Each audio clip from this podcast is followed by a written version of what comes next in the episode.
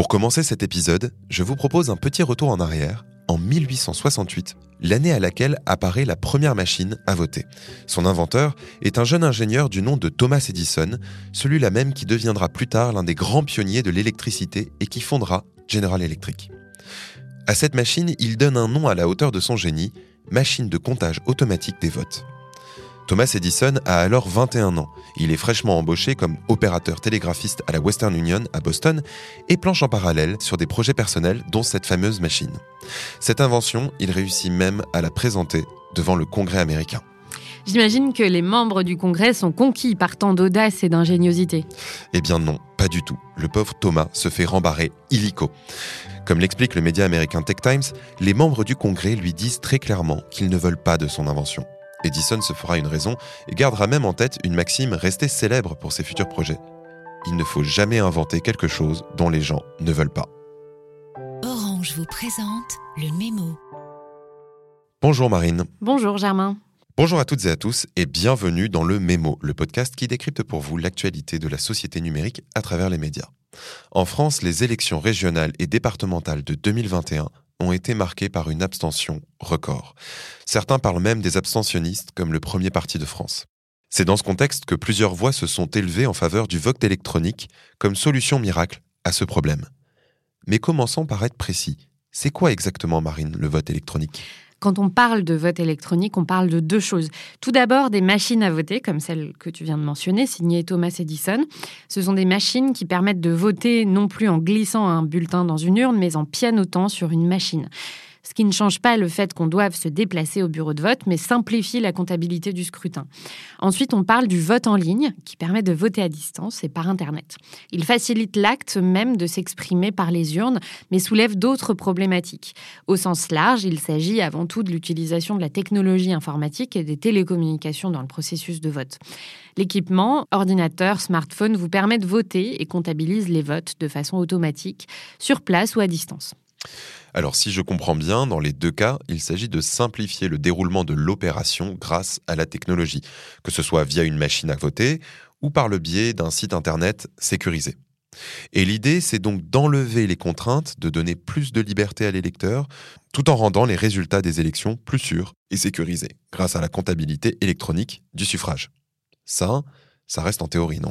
C'est bien ça. Et c'est pour ces raisons que le vote via machine ou urne électronique s'est démocratisé en Inde, au Brésil et au Venezuela ces dernières années.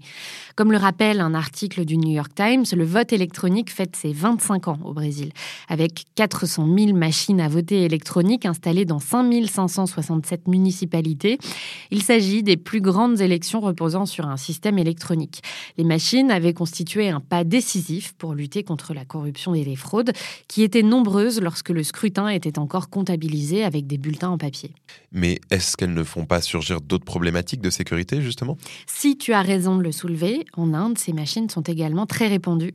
On les appelle couramment les EVM, pour Electronic Voting Machines, et plusieurs polémiques sont apparues ces dernières années. Comme le rapporte India Today, Syed Shuja, un hacker indien exilé aux États-Unis, a affirmé qu'il était en mesure de pirater ce type de machine. Il a également expliqué qu'en conséquence, les dernières élections devraient être scruter à la loupe pour voir si le vote n'avait pas été manipulé. Il semblerait donc que ces machines aient leurs limites, notamment celle de la confiance qu'on peut leur accorder en sachant qu'aucun système informatique n'est fiable et inviolable à 100%. Malheureusement, c'est justement là-dessus que se base Jair Bolsonaro pour les remettre en cause. Toujours selon le New York Times, le président brésilien essaye tant bien que mal de détourner l'attention des électeurs de son bilan en désignant un nouvel ennemi commun, les machines à voter. Il songerait même à suspendre les prochaines élections en invoquant leur manque de fiabilité. Pourtant, les experts cités dans l'article expliquent que de leur côté, il n'y a pour l'instant aucun argument crédible qui aille dans le sens d'un possible piratage. Tout ça, c'est donc pour les machines à voter. Mais quand on parle de vote électronique, c'est aujourd'hui avant tout de vote en ligne dont on veut parler, un peu comme le vote par correspondance qui existe dans de nombreux pays.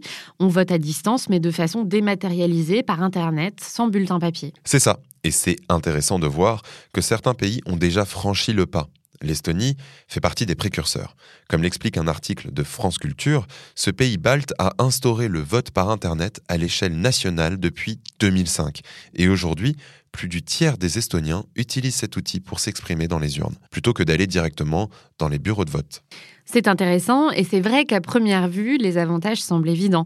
Pas besoin de se rendre sur place, possibilité de voter de n'importe où, accès sécurisé et à première vue, pas de possibilité de frauder ou de compter deux fois le même bulletin de vote. Bon, ne te réjouis pas trop vite. Comme le raconte France Culture, en Estonie, c'est la mise en place généralisée de la carte d'identité numérique qui a permis d'avoir un moyen sécurisé d'authentifier les votants et d'éviter les doublons, comme ça a été le cas en Norvège, où le vote par Internet a été expérimenté en 2015, puis retiré parce que le système n'était tout simplement pas sûr. Si de prime abord, il paraît simple et efficace, le vote par Internet amène irrémédiablement tout un tas de points complexes à gérer Comment garantir l'anonymat de l'électeur? Comment être sûr que celui ou celle qui clique sur son ordinateur ou smartphone est bien la personne enregistrée sur la liste? Ou encore, qu'il n'est pas influencé par un tiers, vu qu'il ne se trouve plus dans un isoloir pour voter?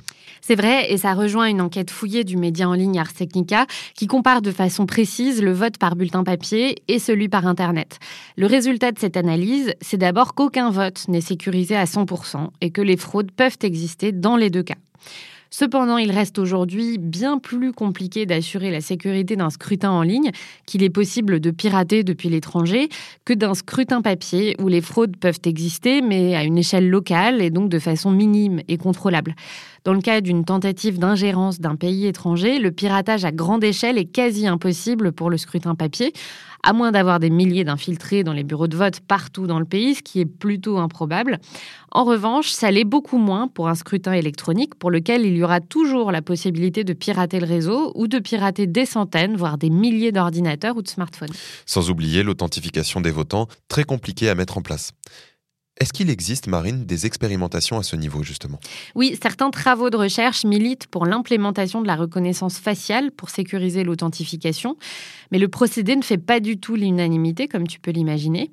En Allemagne, le Spiegel nous explique qu'une commission de validation des élections examine les technologies qui arrivent sur le marché et qu'elle n'y est pas totalement fermée par principe, tout en rappelant aussi que pour l'instant, aucune technologie n'a montré des résultats satisfaisants. Et les politologues allemands sont également très critiques, expliquant qu'en cas de doute, il serait extrêmement compliqué de démontrer la validité des votes électroniques, contrairement aux votes par bulletin papier, qu'il est toujours possible de recompter. C'est vrai que cette question de la sécurité est centrale. Toujours dans le Spiegel, on peut découvrir d'autres initiatives qui y travaillent, comme celle pilotée par une société italienne, Reply, qui tente de construire une blockchain permettant un vote en ligne à 100% sécurisé. Ce prototype de vote en ligne s'appelle Ballot Chain, et selon les dires de Reply, il devrait être aussi sûr qu'une élection publique. Interrogé par le Spiegel, l'un des membres de Reply explique que le nombre de votes reçus par un candidat est transparent et traçable grâce à la technologie de la blockchain. Cependant, ça coince toujours pour l'instant du côté de l'anonymat. L'identité du vote n'est pas censée être secrète dans cette solution. C'est pourquoi la ballot chain pourrait fonctionner pour des votes publics, comme au Parlement par exemple, où les parlementaires défendent leurs décisions à visage découvert. Mais pas pour des élections nationales comme les élections fédérales en Allemagne ou celles régionales ou présidentielles en France. Il y a un dernier point, et pas des moindres. Plusieurs études expliquent que la mise en place d'un vote en ligne n'aurait pas forcément d'effet concluant sur la participation au scrutin. Du coup, tous ces efforts ne sont-ils pas un peu vains? C'est bien vrai. Pour conclure, on pourra se dire que le vote électronique peut faciliter des processus et lorsqu'il s'agit de vote à distance, permettre à des gens qui sont dans l'incapacité de se déplacer de voter. Mais il s'agit de cas particuliers et la mise en place du vote électronique ne sera probablement pas suivie d'une vraie ruée vers les urnes. Dans ce cas, pourquoi continue-t-on de croire que c'est en ajoutant plus de technologie qu'on arrivera à plus de démocratie? La question continue donc de se poser. Sur ce, je vous donne rendez-vous la semaine prochaine pour un nouveau numéro du Mémo. En attendant, vous pouvez vous abonner sur votre plateforme de podcast préférée. C'était Le Mémo, un podcast orange.